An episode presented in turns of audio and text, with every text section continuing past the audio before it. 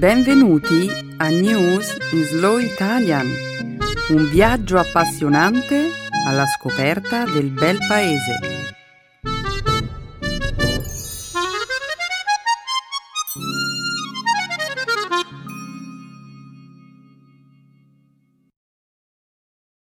Oggi è giovedì 27 ottobre 2016. Benvenuti al nostro programma settimanale News in Slow Italian. Un saluto a tutti i nostri ascoltatori.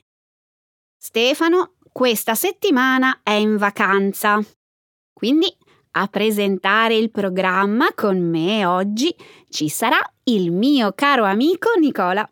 Ciao Benedetta. Ciao a tutti.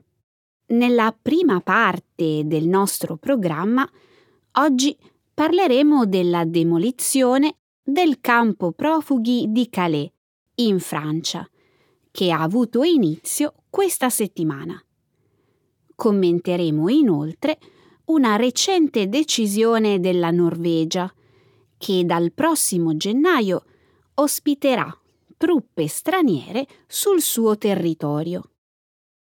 Proseguiremo poi con i risultati di uno studio che indica che i topi sono capaci di sentire il dolore provato da altri topi. E infine concluderemo questa prima parte della puntata di oggi parlando di Netflix, un servizio di video streaming che è stato lanciato sul mercato con un'insolita missione annoiare gli spettatori in modo da farli addormentare. Davvero? Com'è possibile che un'azienda che propone contenuti in streaming possa annoiare gli spettatori e rimanere comunque in attività? Assurdo. Eppure, Nicola, è proprio così. Non capisco. La missione di questo servizio è quella di aiutare le persone che soffrono di insonnia. Presentando al pubblico dei video noiosi? È proprio così, Nicola. Ma di questo parleremo tra un attimo. Per ora continuiamo a presentare la puntata di questa settimana. La seconda parte del programma sarà dedicata, come sempre, alla lingua e alla cultura italiana.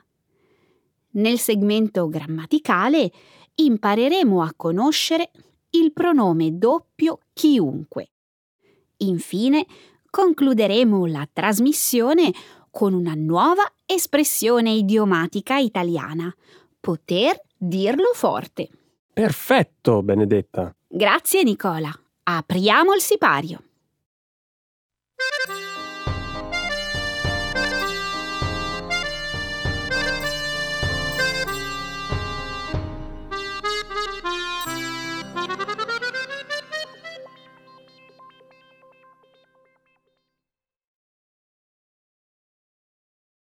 Inizia la demolizione del campo profughi di Calais. Questa settimana le autorità francesi hanno cominciato lo sgombero e lo smantellamento del campo profughi di Calais. Migliaia di migranti che vivevano nel campo sono stati trasportati in pullman in diversi centri di accoglienza in altre regioni della Francia.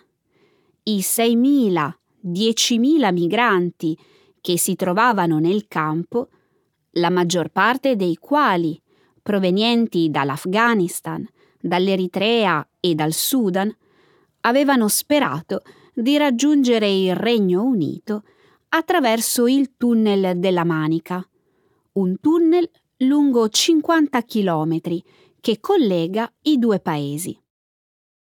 Il campo di Calais, conosciuto come la giungla, era stato per molto tempo la metà di profughi e migranti che cercavano di raggiungere il suolo britannico. Nel corso dell'ultimo anno la popolazione del campo era notevolmente aumentata con l'arrivo di numerosi profughi provenienti da paesi lacerati dalla guerra, come la Siria e l'Iraq. La chiusura del campo era stata annunciata il mese scorso dal presidente francese François Hollande. Essendo un campo profughi non ufficiale, Calais non aveva i requisiti per partecipare ai programmi di assistenza internazionale. Inoltre, non c'erano abbastanza risorse per coordinare la sicurezza e la raccolta dei rifiuti. Le autorità francesi hanno avviato il processo di identificazione dei migranti residenti nel campo, dando loro la scelta di rimanere in Francia o di fare ritorno nei loro paesi di origine. Il governo francese prevede di completare lo smantellamento del campo entro dicembre. Dopo tutte le difficoltà che hanno attraversato, ora queste persone dovranno ancora una volta ricominciare da capo. Sì, e alcuni di quei migranti si trovavano lì da molto tempo. Ad ogni modo, Nicola, queste persone verranno trasferite in centri di accoglienza attrezzati e riceveranno un letto, cibo, acqua e cure mediche. Inoltre potranno ricevere delle lezioni di francese, una risorsa che li aiuterà a iniziare una nuova vita in Francia. E che ne sarà dei bambini che vivevano nel campo? Molti di loro hanno perso i genitori a causa della guerra o durante la migrazione e ora sono abbandonati a se stessi. Sì, la loro è una situazione molto triste. Ce ne sono circa 1300. Alcuni di loro hanno dei parenti nel Regno Unito e stanno cercando di raggiungerli. Circa 200 bambini sono già partiti e altre centinaia dovrebbero partire nelle prossime settimane. Oh, bene. Alcune autorità locali, comunque, hanno detto di non essere disposte ad accoglierli. Quindi questi bambini sono costretti a vivere in un limbo. Secondo te, che futuro avranno? Il ministro dell'interno del Regno Unito sta cercando di convincere le autorità locali ad accogliere un maggior numero di bambini, ai sensi del cosiddetto emendamento DAPS, approvato per consentire ai minori non accompagnati di stabilirsi nel Regno Unito. Per il momento, però, alcune amministrazioni locali non sembrano intenzionate a rispettare tale normativa.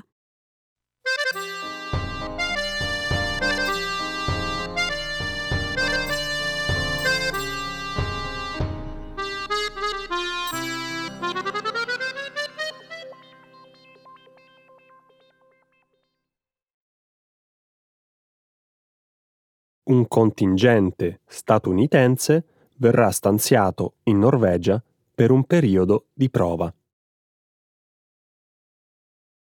A partire dal prossimo gennaio, la Norvegia ospiterà, in via sperimentale, 330 Marine, introducendo un'eccezione a una politica collaudata in tempo di pace, che ha sempre posto un divieto alla presenza di truppe straniere sul territorio nazionale. La decisione, che è stata annunciata lo scorso lunedì, con ogni probabilità aumenterà le attuali tensioni con la vicina Russia. Diversi membri della Nato, tra cui la Norvegia, si trovano in stato d'allerta sin da quando nel 2014 la Russia decise di annettere al suo territorio la penisola ucraina della Crimea. La Norvegia confina con la regione di Murmansk, nella Russia nord-occidentale, una zona in cui, in questi ultimi anni, l'esercito russo ha rafforzato la sua presenza. La scorsa settimana una flotta di navi da guerra russe in viaggio verso la Siria è passata al largo della costa norvegese. Un'azione che è stata vista come una provocazione da parte di alcuni funzionari dei paesi della Nato. Nell'annunciare la decisione di ospitare le truppe statunitensi, il ministro della difesa norvegese, Ine Eriksen Sorede, non ha menzionato la Russia, ma ha parlato di un elemento nell'ambito di un'intima e pluriennale collaborazione nel campo della politica della sicurezza. La decisione è stata accolta con sorpresa dalle autorità russe, che hanno detto di non capire il motivo per cui la Norvegia voglia incrementare le sue forze militari con la presenza di soldati statunitensi. È da un po' che Vladimir Putin cerca di dimostrare all'opinione pubblica internazionale che la Russia è ancora una potenza mondiale. Ora, la mia domanda è questa. La Russia è davvero una minaccia? Oppure Putin sta semplicemente mettendosi in mostra? Beh, Nicola, chi vive nei luoghi che confinano con la Russia ti dirà che si tratta sicuramente di una minaccia. La gente in quei paesi pensa di doversi difendere. Di fatto, da un sondaggio realizzato in Norvegia qualche mese fa, è emerso che quasi la metà dei norvegesi pensa che la Russia rappresenti una vera minaccia per la loro sicurezza. Beh, posso immaginare perché. Soprattutto dopo l'annessione della Crimea. Ma tu pensi che Putin possa fare qualcosa che potrebbe scatenare una nuova guerra mondiale? Non lo so. Beh, non c'è dubbio, l'esercito russo negli ultimi anni è diventato più sofisticato. La Russia ha aumentato la sua dotazione di armi nucleari e, proprio questo mese, ha schierato diversi missili nucleari nel suo territorio sul Mar Baltico. Per come la vedo io, Benedetta, Putin sta cercando di provocare i paesi della Nato a fare la prima mossa. E può darsi. Ma per ora la strategia della Nato sembra essere quella di potenziare la propria dotazione militare nei pressi del confine con la Russia. Una strategia che la decisione della Norvegia sembra riflettere.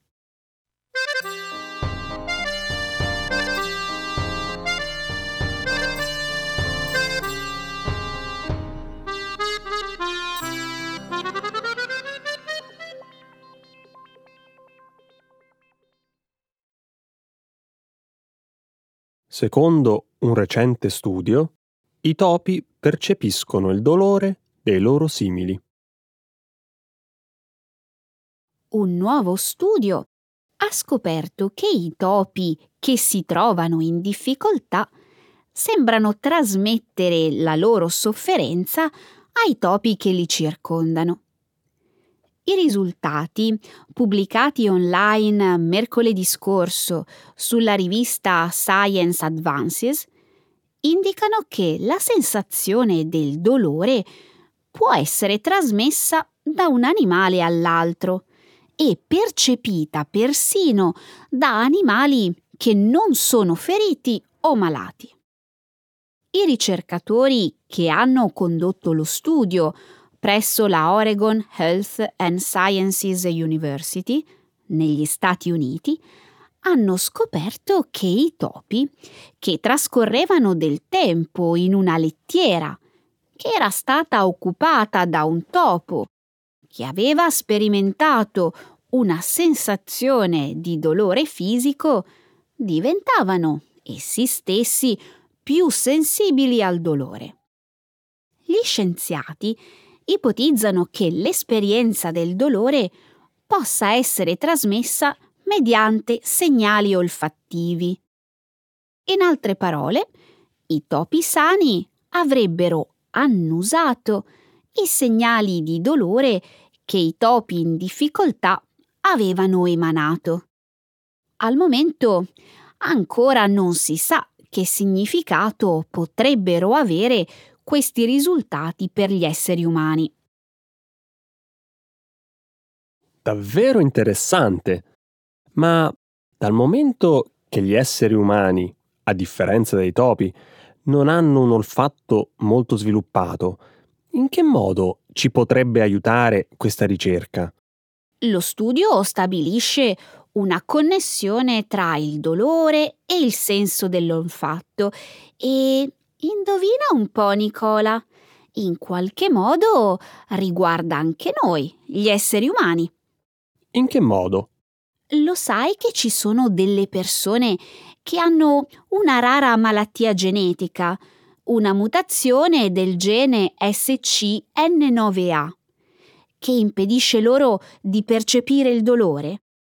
Beh, Nicola, queste persone non possiedono nemmeno il senso dell'olfatto. Quindi mi stai dicendo che la sensazione del dolore e gli odori si trasmettono al cervello attraverso i medesimi canali? Esattamente. Ok, ma in questo momento stiamo commentando una ricerca che studia la capacità dei topi di percepire l'odore del dolore.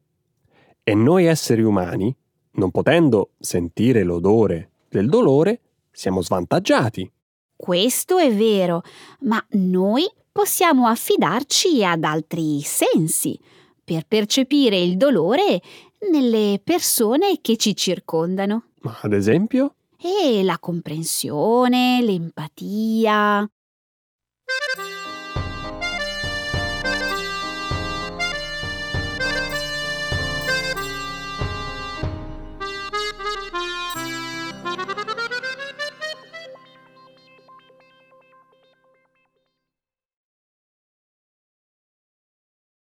Al via Netflix, la piattaforma online con la missione di far addormentare gli spettatori.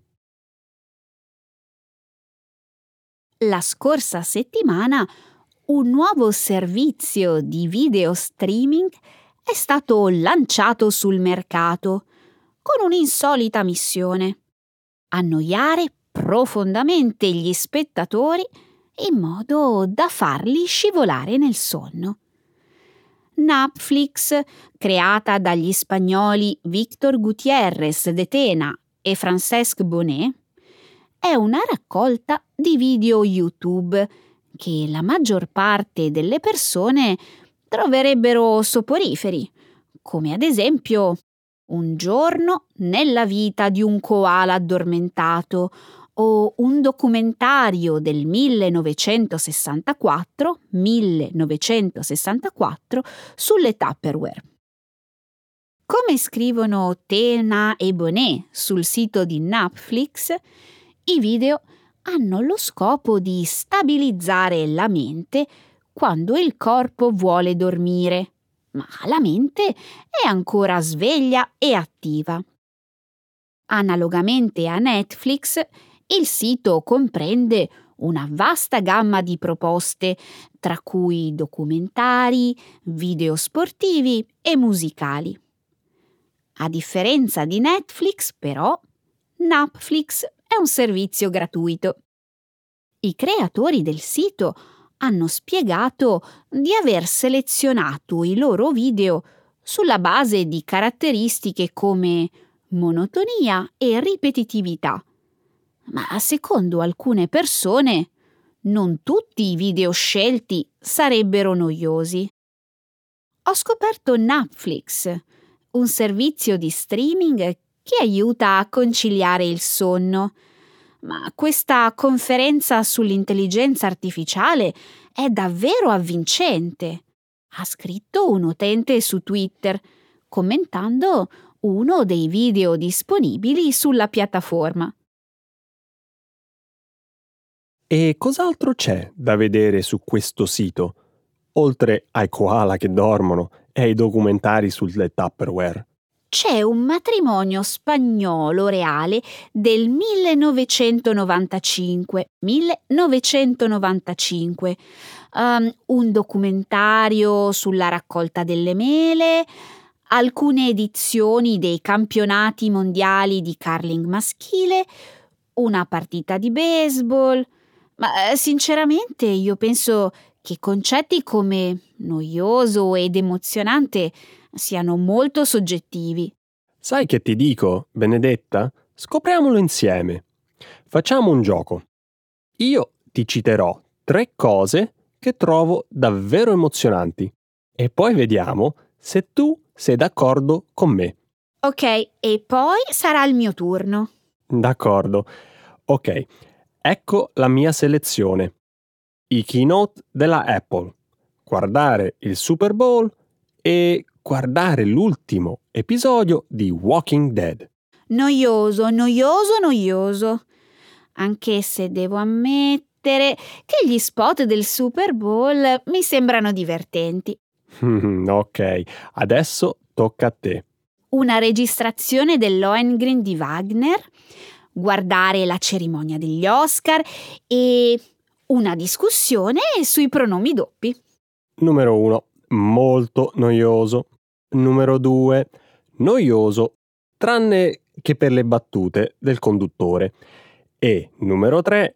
Il terzo argomento, Benedetta, non so nemmeno che cosa sia. È l'argomento del prossimo segmento grammaticale, Nicola.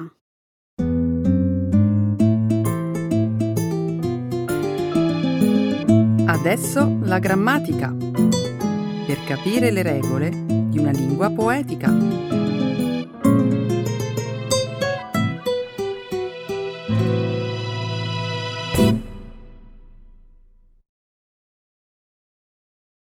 Double pronoun. Chiunque. Ti piace la pittura? Forse è una domanda scontata, perché tutti amano l'arte. Te lo chiedevo perché adesso volevo parlare di Raffaello, uno dei pittori più famosi del Rinascimento italiano. E chiunque ascolti il nostro programma ha già capito di cosa vuoi parlare. È una notizia piuttosto nota. Sul serio? Allora sai già che è stato realizzato il primo documentario 3D in alta definizione sul celebre pittore italiano? Mi pare che si intitoli Raffaello, il principe delle arti. Eh, aspetta un momento. Che cosa c'è? Documentario? Non ne sapevo nulla. Io pensavo ti riferissi alla notizia del ritrovamento di un quadro forse attribuibile a Raffaello Sanzio in un vecchio castello scozzese. Davvero? È stato scoperto un nuovo quadro. Non lo sapevo. Un nuovo quadro? Ma che dici, Nicola? Guarda che Raffaello è morto da tanto tempo. Chiunque conosca la storia della sua vita sa che le sue opere sono databili in un periodo a cavallo tra il XV e il XVI secolo. Benedetta, non intendevo certo questo. E sei tu che hai parlato di un nuovo quadro. Avresti dovuto dire nuova scoperta. Va bene, ammetto di essermi espresso male, ma tu potevi passare sopra a questo mio piccolo errore. Siamo sinceri, non è che dai un po' troppa importanza alla correttezza del parlare? Caro Nicola, chiunque si esprima in una lingua deve essere sempre consapevole della scelta e dell'importanza delle parole. Per citare lo scrittore inglese Aldous Huxley, le parole possono essere paragonate ai raggi X. Se si usano a dovere, attraversano ogni cosa. Non posso che darti ragione, mi sa. Adesso, però, torniamo a parlare del ritrovamento del quadro di Raffaello. Mi pare un argomento più interessante. Ho letto che il dipinto in questione era custodito in un castello scozzese di proprietà dello Stato e che per più di 150 anni è stato ritenuto opera del pittore Innocenzo da Imola. Chi è stato il responsabile di questa sensazionale scoperta? Mm, non ricordo i loro nomi, ma so che si tratta di due esperti del National Trust scozzese. Ah, l'associazione che preserva i beni culturali del paese. Sì, esattamente. Sai che hanno scoperto che il quadro a metà dell'Ottocento fu pagato appena due sterline? Oggi probabilmente frutterebbe alle casse dello Stato tra i 20 e i 35 milioni di sterline. Ah, ci picchia! Eh, quanto sarebbe il loro equivalente in dollari o in euro? Chiunque usi queste valute se lo starà già domandando. È vero, ma non so dirtelo con precisione. Sicuramente tanto. So per certo invece che la notizia di questo clamoroso ritrovamento risale allo scorso ottobre ed è stata annunciata durante un programma della BBC. Chiunque apprezzi l'arte sarà certamente rimasto stupito nell'apprendere questa notizia. Peccato che il nostro tempo a disposizione sia quasi finito. Oh, non c'è proprio tempo per ascoltare la tua storia sul documentario di Raffaello. Oh, mi dispiace. Mi sarebbe piaciuto saperne di più. Eh, dispiace anche a me, ma tranquilla, potremo parlarne un'altra volta. Ecco le espressioni, un saggio di una cultura che ride e sa far vivere forti emozioni.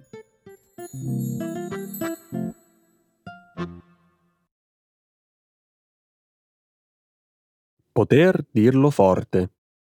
Tell me about it. You can say that again. L'altro giorno sono andato in comune perché avevo urgentemente bisogno di ritirare un documento.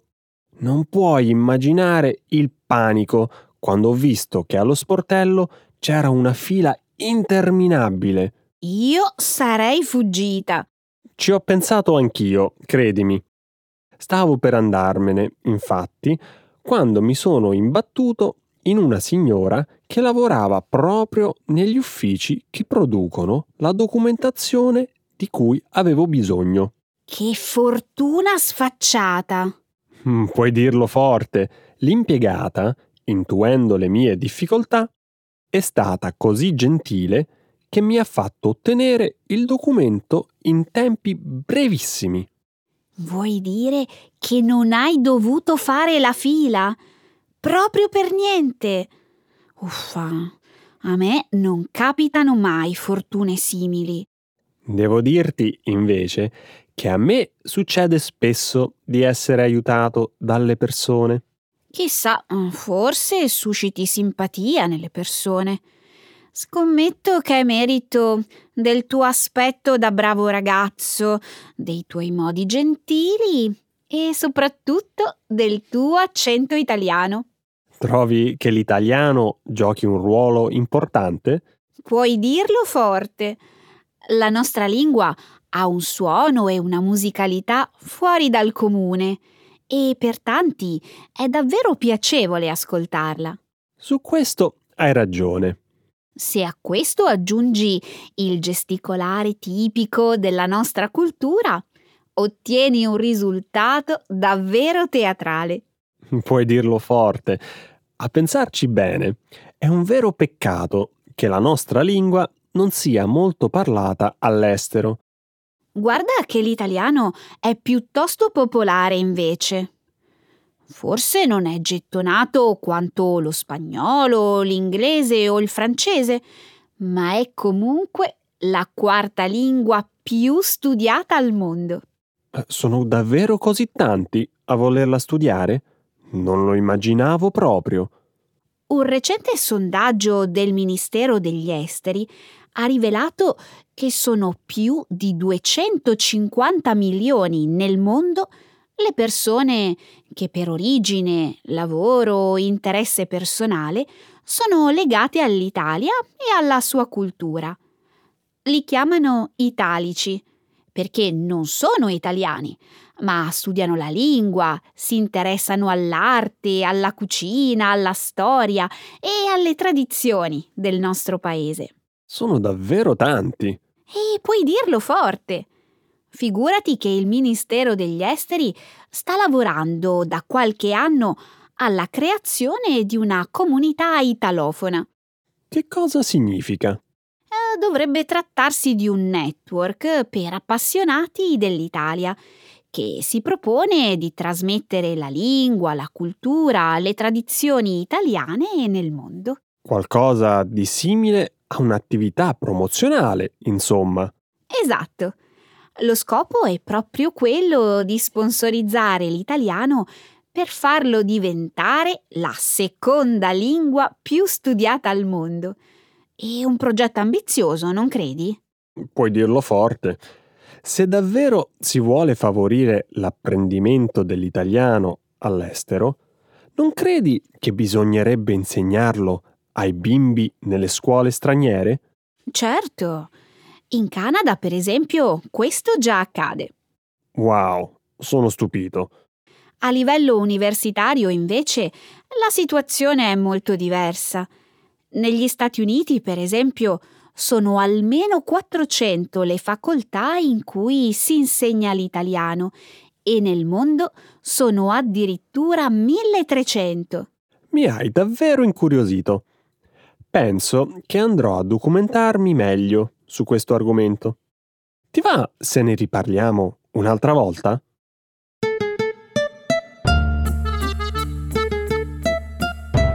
Il nostro tempo è finito, Nicola, sembra, ma prima di salutare dimmi, ti sei divertito insieme a noi oggi?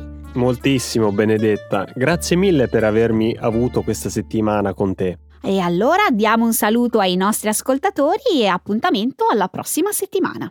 Ciao ciao a tutti!